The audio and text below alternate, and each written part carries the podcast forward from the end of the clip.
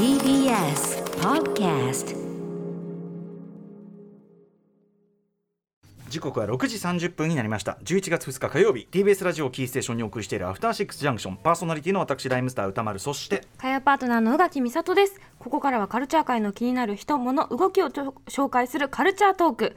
すいませんねなんかね、うん。マスクの中がトゲトゲしてる ありますよね。ありますよね。あのあのわかります。マスクしたての頃にあります。あのねよくよく見るとちょっとだけちょろんとした毛っていうかなんかピロンとしたなものがんか刺さってんすよね。後で見た方がいいですよ。あのすごいちょっとしたものでも唇はすごく敏感だから、うん。とか口の周りって敏感だから顎の裏にずっとなんか刺さってんの。本当ごめんなさい。それは後で調べてください。カルチャートークが言えなかったことに対するごめんなさいそんなことで。でもそんなそんな内面も言ってくださらなければこれは伝わらなかったんで、はい、さてここからはカルチャー界の気になる人物動きを紹介するカルチャートーク、はい。昨日から11月限定のこちらの企画をお送りしています。題して。アトロク秋の推薦図書月間。さあ毎年恒例のこの企画が今年もやってまいりました、えーまあ、基本的にこの番組ねあの、普通運転でも大体本進めてんだろうって話なんですけどえー毎日誰かが次々とおすすめの本を紹介しにやってくる、えー読書の秋にふさわしい千本ノック企画となっております、えー今日から1か月ですね一人一冊入魂スタイルで、えー今こそ読んでほしい一冊を皆さんが推薦してくださいます昨日は岸本幸子さんおすすめいただきました、ということでこの企画といえばこの方をお呼びしないわけにはいきませんスタイリストの伊賀大輔さんですこんにちは。お邪魔してます。よろしくお願いしますお待ちしてました。もうね待たれています。いやいや。伊賀 に不足です。さあということで、えーみんな大好き伊賀大輔さん、えーはい。プロフィールご紹介宇垣さんからお願いします。はい、えー、伊賀大輔さん1977年生まれのスタイリスト。雑誌「メンズノンノ」「スマート」をはじめ映画「ジョゼと虎と魚たち」「モテキ」「竜とそばかすの姫」テレビドラマ「まほろ駅前番外地」大豆田十和子と3人の元夫ほかさまざまな作品の衣装を手掛けている。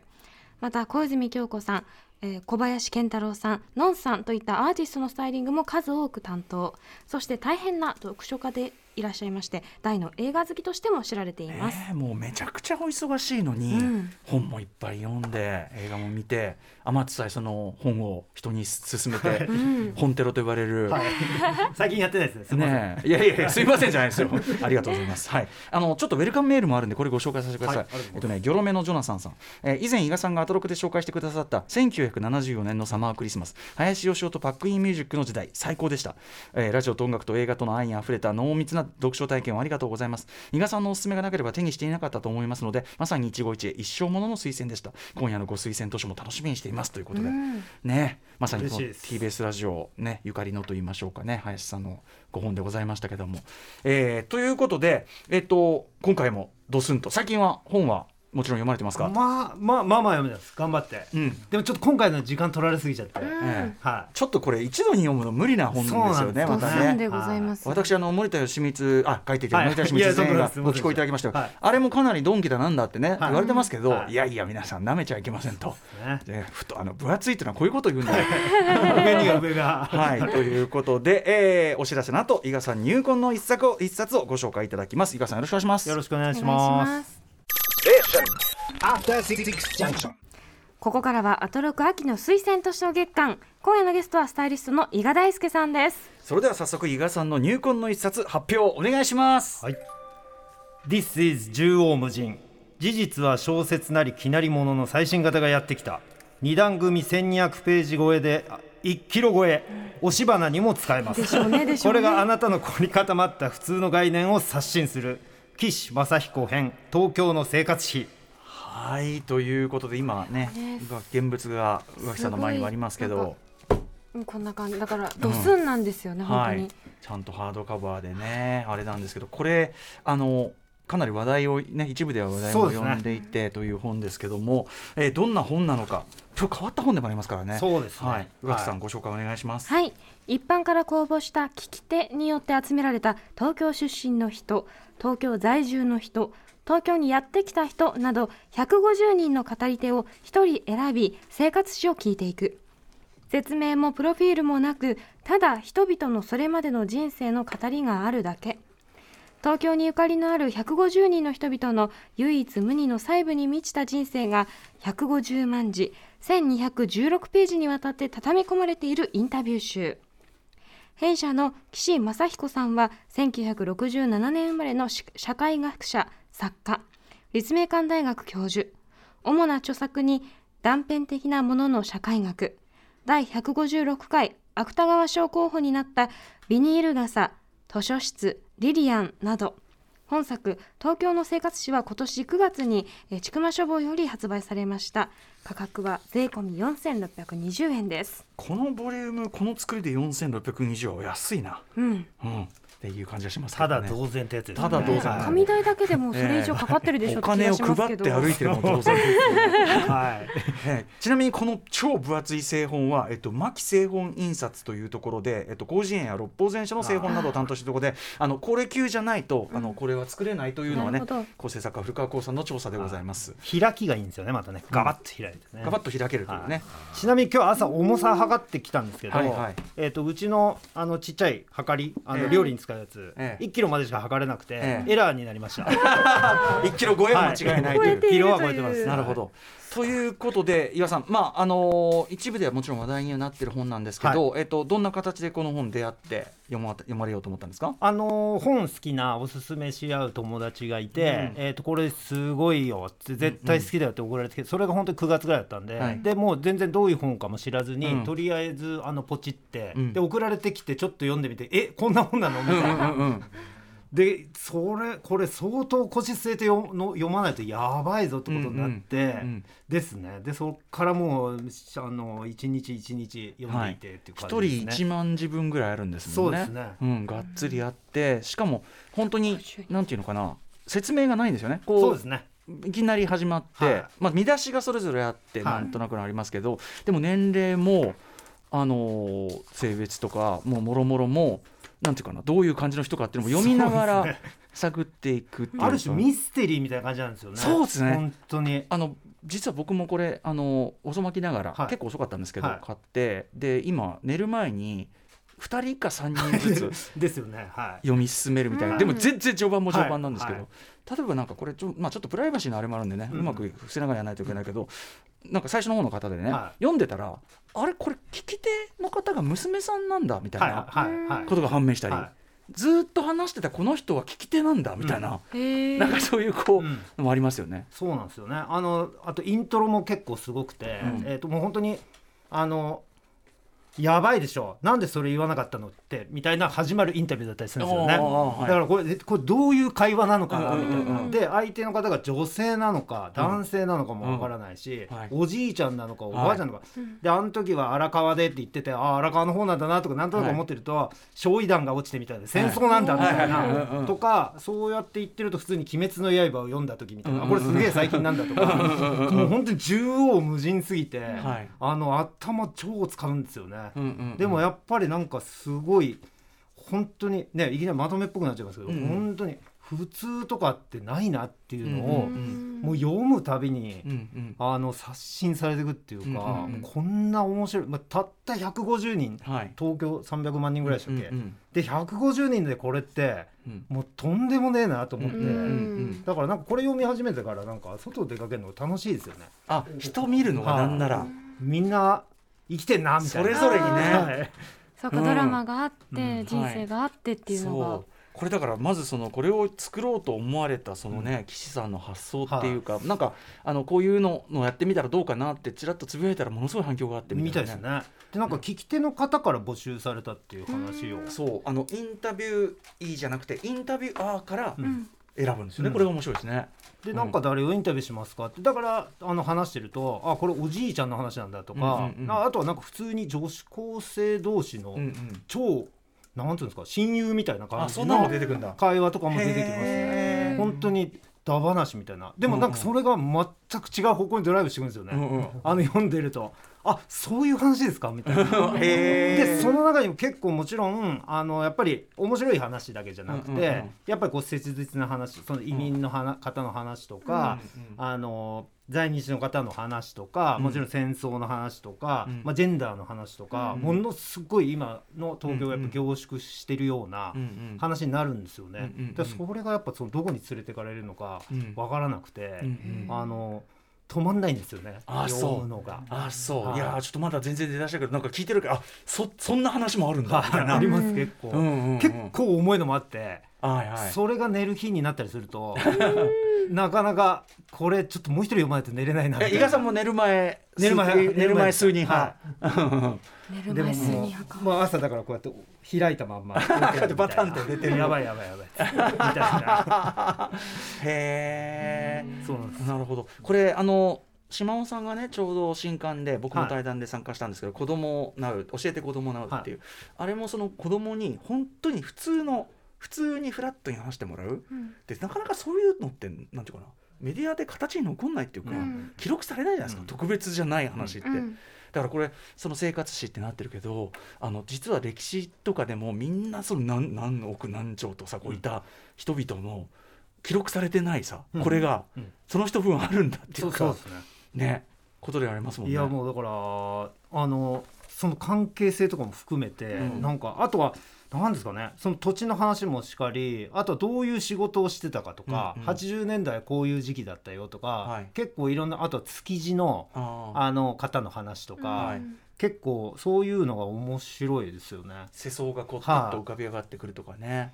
だもともとちょっとあれなんですけどもともと僕がそのこういう事実は小説なより気なりものがすごい好きで、確かにノンフィクションもね、おはい。好きですもんね。そうなんですよ。あのナショナルストーリープロジェクトポール・オースターのやつとか、うん。鈴木さんの捨てられない T シャツとか、そういうことか。うんうん。あと山田風太郎の人間臨終図鑑とか、うんうんあのそういう本当のことってすごいなみたいなのがあるんで、やっぱそれの決定版がうん。ここに来て。でもあのワンテーマが多いんですよね、うんうん。やっぱりそのうん。T シャツだったら捨てられない。って T シャツの話を聞いていくとその人の人生が見えるとか、はいはあの二度と行けないお店の話言ってくださいって言うと、うんうんその人の人生が見えるっていうのがあるんですけど、これはマジでフリースタイルなんで、はいはい。あのすなんなん本当にどこ連れてかれるかわかんない。ん ですよね。岸さんもねなんかおっしゃってるけどそのだからあのお頭の方で、うん。その関係ないけどとかそういえばみたいな感じで始まる話にこそ、実はめっちゃくちゃ面白かったり、うん。あの大事な本質が実はあったりとか。するもんだっつって。で実は会話ってそういうことなんじゃないのみたいな、うん。要するにその着地を決めないで話した方が実は取れた豊かなものが、うん。取れたかって言ってらしいね。豊かなものがうん。あるんじゃないの、うんみたいななんかそういうことですよねそうですよね。だからなんかそのインタビューちょっとラジオとかで岸さんが出られたのを聞いたんですけど、うん。やっぱりその何かそのこ一問一答にするなとか、うんうん。あのまとめるなとか、うん。要するにこういうことでしょっていう会話をしないでくれって、うん。もうただただとにかくだらだらその3時間とか4時間うんうん。かけて、その人の話を聞いてくれみたいな、うんうんうん。でそれで後でまとめるみたいな、うんうんうん。だからあとすごい面白いのがこれはい。聞き手と、聞き手の方はみんな名前が出てるんですけど、はい。えーっとあれか語り手うん。の名前は出てる人と出てない人がいるんですね。うんうんうんななな例えば田中さんとかなんとかさ、ええ出てないのに聞き手がそういえばさ高志はさ 名前出てんじゃんみたいな。そういうのとかがあったりして、うんうんなんかそのなんていうんですかねそこはいいんだみたいな感じとか、その関係性とかがすごく。聞き手との関係性も、はあ、不はあ。思議な感じがするんですよ、うんうんうん。だからこれ例えば歌丸さんとか、はい。宇垣さんとかが出てても、途中まで分かんないと思うんですよね。名前出してないからね。そうそうそう仕事とか、うんうんそのあの具体名がない限りは、はいはい。あこういう人もいるんだなみたいな、だしさその仕事の話とかまでいかない限りは、うん。本当に普通普通の話だし、うん。そしてそこは聞かれないじゃん。うんそうですね。うん。あのどうしてラップ始めたんですかから先は聞かれても、うん。すまあせいぜいどんな子供でしたかとかあったかもしれないけど、ねいやどこそこに生まれてなんとかであそこに何があって、うんよくあそこ行ったなみたいな、うん。どうでもね そう言っちゃえばって思っちゃうけど、うん。そこがこそってことですそうですもんね。ね本当家族とかぐらいしか知らないような話っていうかそういうのがこう山ほどあって、うん。しかもそれが面白いのね。めちゃくちゃ面白いですね。うん。あのちょっと一個一個だけ軽く紹介すると、僕がめちゃくちゃ面白かったのが、あの、えーサンパウロ出身のうん。女性なんですね。うん。で日本に来て、えーっといろいろあって、うん。あのジャニーズが好きになる、うん。V6 とね、うん。もうあの解散しちゃいましたけどね、とかが好きになってでその後なんかバイトでお寿司屋さんで働いてたのよね、うん。みたいな。フラフラしててみたいうんな。でその後なんかいろいろなんか羽田空港とかでバイトしたりとかいろいろやってなんかフラフラしてるんですよね、うん。でそしたらなんか彼氏ができて、うん。えー、と彼氏がパリに行くからじゃあ私も近くにいた方がいいっつってドイツに行って、うん。ドイツの寿司屋でバイトしてたっていう、うんうんうん。でなんかそこで食ったうん。あのマンゴーの上に、なんだったっけなさトロを乗せるのかな、ええサーモン乗せるのかな、ええそのマンゴー鮭っていうのが超うまいみたいな話がすごい長いんですよ。それその人の人生関係ねえじゃんみたいな。だけど俺読んで爆笑しちゃってその人生語りをしてる時に鮭マンゴーやばいみたいな。しかも鮭マンゴーだもんね。よりによってもうこっちからしたら突拍子もないもん。想像つかない。ねで意外でしょ？なんつってで、日本に帰ってきてからってまたシリアスな話に戻ってくるんですよ、うんでまた寿司屋でバイトしてんな私みたいなとこにこう収束してたりして、うんうんうんこれやっぱは人の話って本当に面白いなみたいな。あの意図してたらそんなバランスになんないもんね、そのやっぱマンゴーそのマンゴーの話はちょっと置いといてくれます。マンゴー寿司は。なっちゃうし。そうそうそう。あとそのやっぱそのパリの恋人についていってなんでドイツなんだよとか、近いのかっていう。そんなこと思いつかないじゃん。で結局別れてみたいな。すごい短いんですよそこは。なんかドラマティックっぽいとこは。で鮭マンゴーの方が多いみたいな。うんうん。でやっぱこういうバランスが絶妙なんですよね。だから本当によくね面白い話を聞くと、それって映画みたいじゃんみたいなんてあるけど、やっぱもう全員映画じゃんみたいな、うんうんドラマであり映画だよっていう、はいはいだからやっぱなんかすごいそれをなんか感じましたね。誰一人同じ人は当然いないしね。はいだ普通っていうかさ何よってことですよね。そうなんですよ普通とは何ぞやですようんうんうんうんね本当にね。そうだからこれは本当にまだ東京の150人だけどこれそうですよ。これ単に東京だから、うんもちろんね他のいろんな土地もあるし、うんあともちろん東京も他にもいっぱい人いるし、うん、怖いですよね150人ですもんね。怖い怖い。もう読めないですもん絶対に。うん、でもそうだね。でも全ての人のね人生をその味わうことはできないんだけども、うん。でもそのなんていうの？そ存在をこう想像至るっていうか、それのなんていうかなききっかけっていうかさ考え方のあれにはなりますよね入り口がうね。ん。あとちなみに鈴木奈緒さんこの番組でもええ。おなじの、あおなじみのあの鈴木奈緒さんもインタビューいいか？あインタビューの方ははい。い、であの聞かれてて、でそれはなんかね、えー、とおみこし担ぐ男の人の話なんですけど、へなんかその目次もすごくて、うんうん。例えばその鈴木奈緒さんのやつは、はい。あれなんですよ。えっ、と運命じゃないけど江戸っ子がグイーンって来たっていうかっていうのから始まるんですよ。あ始まるっていうかこれあの要約してここれがうんタイトルなんですけど、はい。江戸っ子がグイーンと来るってどういう人生なんだろうみたいな。うんうんうん。気になるよ。鈴木さんが聞き手なんだね。あそうそう鈴木さんが運命じゃないけどあ江戸っ子がグイーンと来たっていうか、なんだろうね。誰に何の話を聞いたら。そうなんです。これかなりキャッチーですね。はい、そうなんですよ。あと結構怖いのもあるんですね。怖い？あの息子が生まれた時に男と和解しなきゃと思ったとか、あーちょっとすでにドラマが。結構。すごいななんか。そうなんですよ。昼ドラミをなんか感じてしまった。そうなんですよ。あともう何百人目かの俺なわけですよみたいな、とか。えな。100か101回来た猫みたいな話をしてる あとね俺が好きなのはえっと朝ごはんはクロワッソーンとキャフェオレだよ。それがいきなりおーって挨拶したら小指がねえんだからそんなやつばっかりだか。わからんないわかんないなんでわかんないこれどういう話なんだろう。ねちょっと惹かれますね。はどこあどこのそういうなんかこう団体だとクロワッソーンとキャフェオレっていうはいね言い方をするのかしらっていうあとねヒップホップこれね一人夜歩きながらフリースタイルとかしますね。あ、そうですね。あのラッパーのフリースタイルをよくやってる、うん。あの公園でやってるっていう若若い感じのあと方。序盤でもなんかそのレコヤをやりたいっていう人で、あの実はそれで交流した人が実はヌジャベスだったっていう。うんうん。うん、そうそう。そ驚きのエピソード。いきなりそれが結構出てきたりして えーっていう、うん、みたいなのがね。で、そあのヌジャベス話もすごい面白くて、そのうん聞いてる人別にヌジャベスそうわかんないから、そうそうそう。ヌジャベスみたいな。ヌジャベスみたいな感じになってるけど。なんかお母さんに説明してるみたいな。そうそうそうそう。あとはなんか後半でえっ、と介護士をやられながら DJ やってる方で、うん。うんその人のタイトルがあのレコード屋は本当に夢の公民館でっていうのもあるんですけど、いいね。結構もうね本当に全部面白いです。ね。ちょっと楽しみになってきた。はい。順番に読まなくてもこのなんかこう、うんうんうん。ね目次っていうかこの確かに確かに。これを見てあこの人の話例えば神戸のお家で目が覚めてあ神戸の人の話、じゃあ私読んでみようとか、確かに確かそうにいうことをしてもいいな気がしますね。確かに確かにこのでも確かにその見出しの切り出し方も本当センスあるわ。そうなんです。商売やめるかって人間やめられへんから。なんだなんだ。どういうこと？なんだなんだ。なんだ大変だったよリアリティが。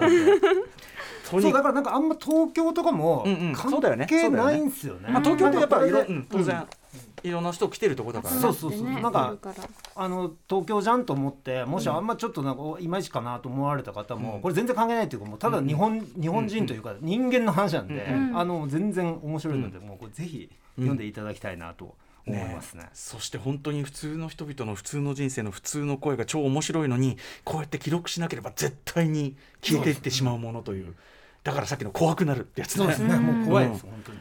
いやー。はいということで、えー本日伊賀さんにお勧めいただいた本は、えー岸正彦さん編えー東京の生活史でした。はい。さあということで、えー今えっと日紹介した本は番組のホームページ、そしてインスタグラムのまとめ機能にアーカイブとしてアップさせていただきます。